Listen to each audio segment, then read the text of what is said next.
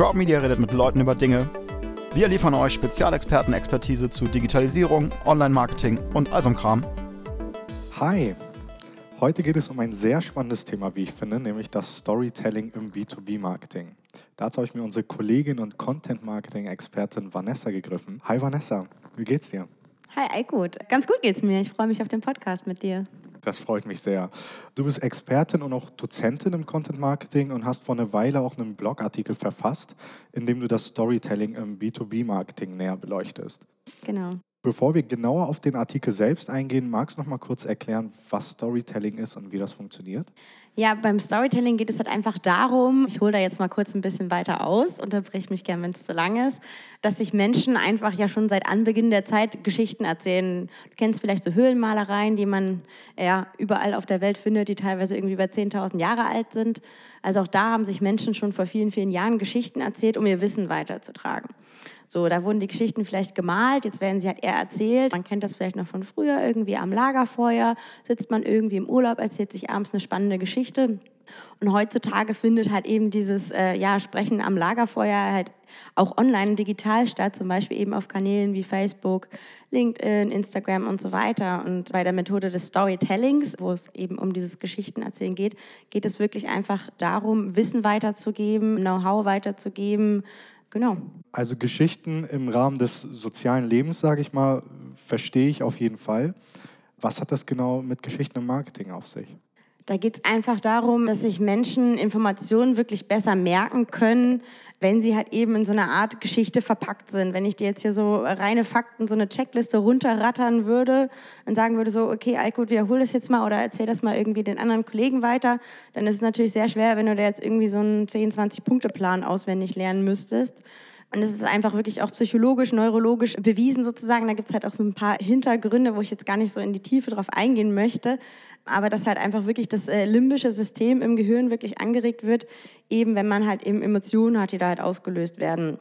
Das heißt, wenn ich jetzt eine Information in Form von einer Geschichte verpacke, die dich vielleicht auch emotional sozusagen anspricht, wird das für dich automatisch wesentlich merkfähiger, weil du da einfach, man kennt das vielleicht mit diesen Eselsbrücken, die man früher hatte, ne? oder so Merksätze, die man in der Schule hatte, um, ja. um irgendwelche Dinge auswendig zu lernen. Das macht es einfach wesentlich einfacher und so kannst du dir das halt auch besser merken und dann auch wiederum das besser weitergeben.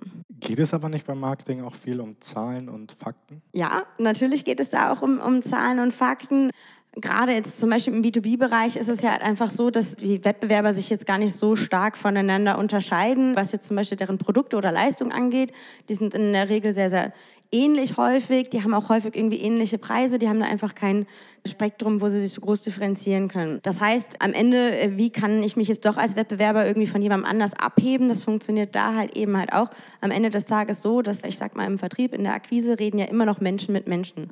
Da reden nicht Unternehmen mit Unternehmen, sondern am Ende sitzt da halt ja, Herr Askeri zum Beispiel von Crowdmedia und unterhält sich mit einem Kunden XY von einem Unternehmen und am Ende des Tages geht es ja schon irgendwie darum, dass man diese Person einfach auch von sich unterbewusst auch so ein bisschen überzeugt. Also da geht es halt wirklich um letztendlich darum, irgendwie ein Gefühl bei diesen Menschen auszulösen. Man nennt es auch irgendwie dieses Bauchgefühl, das kennst du ja bestimmt auch, Klar. was einfach ganz, ganz stark eine Entscheidung beeinflusst. Vielleicht nicht unbedingt bewusst, aber ganz stark unterbewusst, wenn dir jemand unsympathisch ist, kann die Leistung eigentlich noch so toll sein, du wirst sie wahrscheinlich nicht unbedingt kaufen oder hast ein sehr, sehr schlechtes Gefühl dabei. Mhm. So, und das ist eben was, was sich halt auch B2Bler einfach ganz stark zunutze machen können, dass halt eben wirklich Entscheidungen halt einfach sehr stark auch auf einer emotionalen Ebene getroffen werden und nicht auf dieser rationalen Ebene. Und wie können es B2B-Unternehmen schaffen, eben diese positiven Emotionen bei ihrer Zielgruppe auszulösen? Ja, da geht es so ein bisschen darum, dass sich die Unternehmen halt auch so ein bisschen fragen, also ich sag mal gerade, wenn man jetzt zum Beispiel ein Produkt hat, was nicht so greifbar ist, ne? vielleicht irgendwas sehr Technisches, ne? im IT-Bereich meinetwegen oder ein Produkt, was vielleicht unsichtbar ist, weil es eine Gasform hat oder ich, ich weiß nicht was. All solche Geschichten, die halt eben nicht so greifbar sind, wo das Produkt in Anführungsstrichen jetzt nicht unbedingt so sexy ist, wo du nicht das coolste Bild irgendwie von hast, wo du mit die Leute direkt überzeugen kannst. Da geht es schon so ein bisschen darum, was könnte man für Geschichten drumherum erzählen? Wer sind vielleicht die Menschen hinter dem Produkt? Wer ist vielleicht der Designer, der Architekt dahinter? Wer hat das entwickelt? Was ist auch die Geschichte hinter dem Unternehmen, was ja auch wiederum hinter dem Produkt steht? Ne? Gibt es das Unternehmen vielleicht schon, schon sehr, sehr lange? Und wenn ja, warum wurde es eigentlich gegründet? Da gibt es so ein ganz schönes Beispiel oder so ein ganz schönes Konstrukt, mit dem man auch arbeiten kann. Das ist der Golden Circle von Simon Sinek. Da gibt es auch ein schönes YouTube-Video, was wir vielleicht hier auch verlinken können in den Show Notes. Das machen wir. Und da geht es so ein bisschen um diesen Circle. In der Mitte steht das Warum. So, dass man nicht immer sagt, okay, dass man nicht immer nur über das Was spricht, wir machen das und das und auch nicht nur über das Wie, wie machen wir das und das, wie machen wir unsere Produkte, sondern warum machen wir sie eigentlich? Was ist unsere Vision, die dahinter steht? Was ist unsere Mission? Ein schönes Beispiel, was in dem Zusammenhang immer genannt wird, ist beispielsweise Martin Luther King, der ja auch nicht irgendwie so seinen ja, 10, 20 Punkte Plan in der Politik vorgestellt hat oder so. Der war ein guter Redner, keine Frage, da gab es viele zu der Zeit, aber er hat einfach über seine Träume, über seine Visionen gesprochen. Und das klingt jetzt erstmal vielleicht ein bisschen weit hergeholt, wenn wir über B2B-Marketing sprechen, aber im Endeffekt geht es da auch genau darum, über dieses Warum zu sprechen. Und das kann man eben sehr, sehr schön machen, indem man einfach Produkte probiert zu vermenschlichen.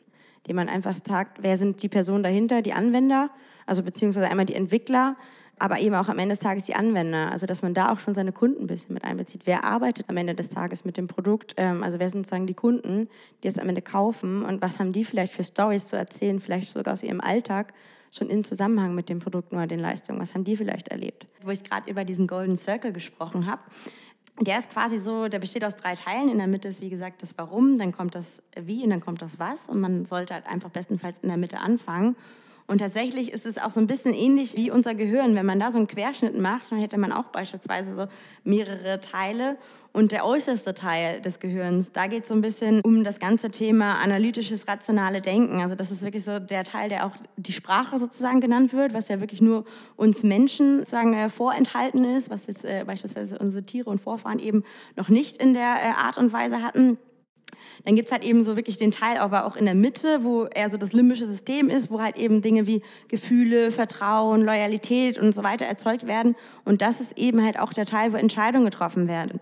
Der kann aber keine Sprache verarbeiten. Das heißt, wenn wir quasi nur von außen nach innen kommunizieren würden, also immer über dieses Was und halt gar nicht das Innen ansprechen, also nur mit reinen Fakten und Daten und Zahlen und so weiter äh, kommentieren, hat das am Ende des Tages gar nicht so starke so einen starken Einfluss auf unsere Entscheidungen, sondern da müssen wir halt wirklich schauen, wie können wir den inneren Teil des Gehirns ansprechen, der eben dieses Verhalten und somit auch die Entscheidungen steuert, also der wirklich die Informationen am Ende des Tages auch bearbeitet und eben dieses angesprochene Bauchgefühl erzeugt. Ne? Was fühlt sich halt wirklich richtig an?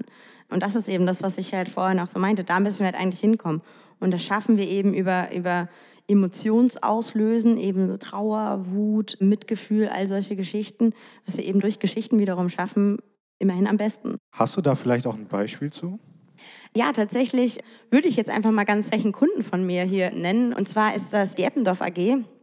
Die Eppendorf AG stellt Laborequipment her. Also ich weiß nicht, ob du dir das vorstellen kannst, zum Beispiel so Pipetten, die man im Labor braucht, aber auch Mischer und alle möglichen Systeme, Zentrifugen und so weiter.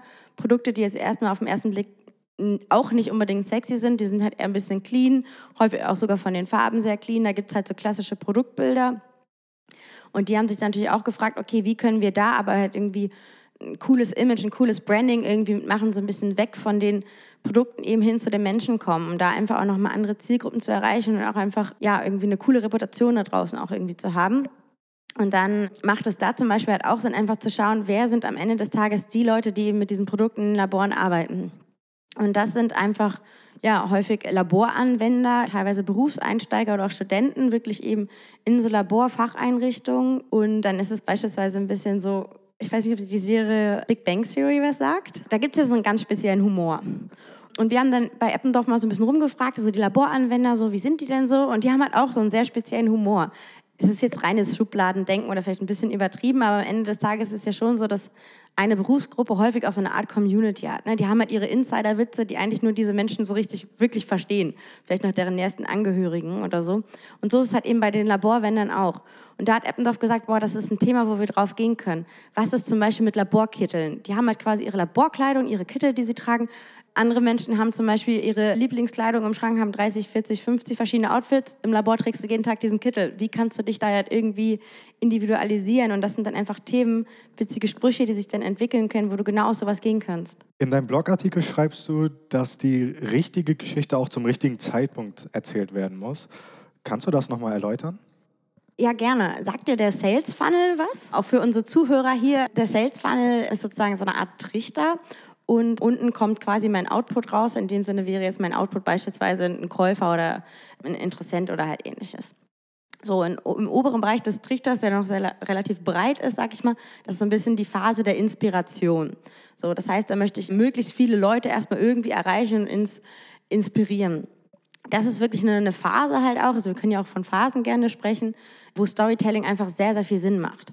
Weil wenn jetzt jemand irgendwie, sag ich mal, zum Beispiel sich im Social Media bewegt, so, der hat vielleicht generell irgendwie jetzt auf beruflicher Ebene irgendwelche Probleme oder Fragen oder so, ist vielleicht auch so ein bisschen unterbewusst. Und da kann man jemanden so mit so einer Geschichte halt irgendwie noch viel cooler catchen, als wenn ich jetzt irgendwie schon total die extremen Daten und Fakten habe. Wenn jemand vielleicht noch gar nicht weiß, dass er auf der Suche nach einem neuen Produkt, nach einer neuen Lösung ist, dann bringt ihm das halt nichts, wenn ich tausend Mehrwerte aufzähle. Der will der erstmal so ein bisschen unbewusst überhaupt mit dem Produkt oder der Leistung in Berührung kommen und sich da halt eben emotional erstmal angesprochen fühlen, dass in ihm erstmal überhaupt etwas ausgelöst wird, dass er sich dann halt mehr damit beschäftigt dann würde er beispielsweise dann irgendwie erst in die nächste Phase kommen, ah, Mensch, da ist halt wirklich irgendwie was, ich habe da scheinbar einen Bedarf.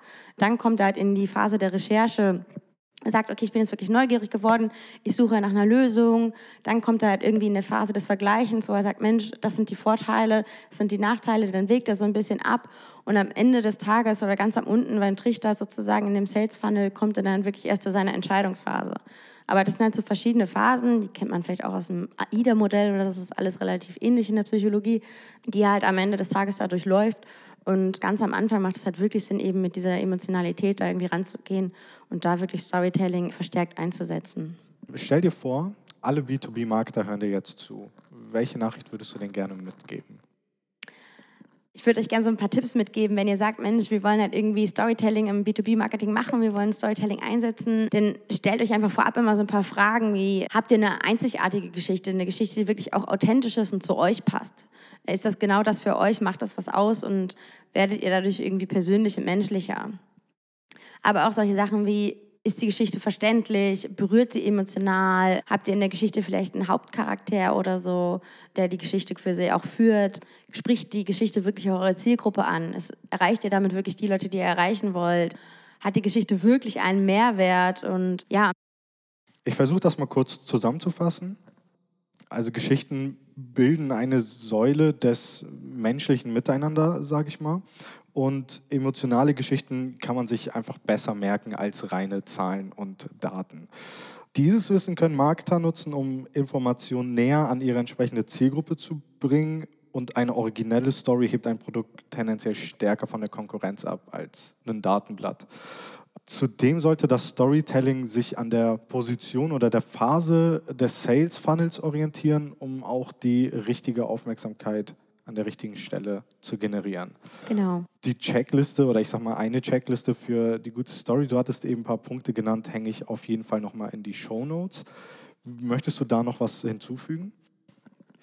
Nee, also da gibt es natürlich noch ein paar weitere Punkte, die man bedenken kann. Es gibt auch so ein paar Story-Formate. Da haben wir auch einen anderen Blogartikel noch, den hat, glaube ich, unsere Kollegin Jenny geschrieben. Den können wir vielleicht auch anhängen. Da geht es ein bisschen um Archetypen im Storytelling. Das ist auch ganz, ganz spannend. Es würde jetzt hier ein bisschen zu weit ausholen. Nur so eine Sache am Rande. Vielleicht kennt jeder von euch so ein bisschen die, die Heldenreise. Ne? Der, der Mensch, der rausgeht, irgendwie die große weite Welt entdeckt, das Abenteuer erlebt und zurückkommt und irgendwas gelernt hat. So, auf dieses ja, auf diese Heldenreise lassen sich sehr, sehr viele Stories runterbrechen. Man kennt das auch aus sehr vielen Werbespots im Fernsehen beispielsweise. Wenn ihr jetzt so die ganzen Weihnachtsspots, die jetzt ja auch bald wieder kommen werden, die orientieren sich auch häufig daran. Zum Beispiel diese Edeka-Geschichten oder so. Guckt da einfach mal, mal rein, lest euch auch gerne mal den Blogartikel dazu durch. Das sind einfach wirklich schöne Tipps, die man da irgendwie mit einbringen kann. Ja, und am Ende des Tages fragt euch doch einfach immer irgendwie selbst, wenn dir jemand diese Geschichte erzählen würde, würdest du sie weitererzählen? Ist sie spannend genug, dass du sie weitererzählen würdest? Dann seid ihr schon wirklich auf einem guten Weg. Das nehme ich so gerne als Schlusssatz und verabschiede mich an der Stelle. Vielen Dank für die interessanten Einblicke und ich hoffe bis zum nächsten Mal. Und wenn dir, lieber Zuhörer, der Podcast gefallen hat und du in Zukunft mehr über Themen wie Content Marketing, Messbarkeit oder auch B2B Marketing erfahren möchtest, dann lohnt es sich, unseren Crowd Media Podcast zu abonnieren.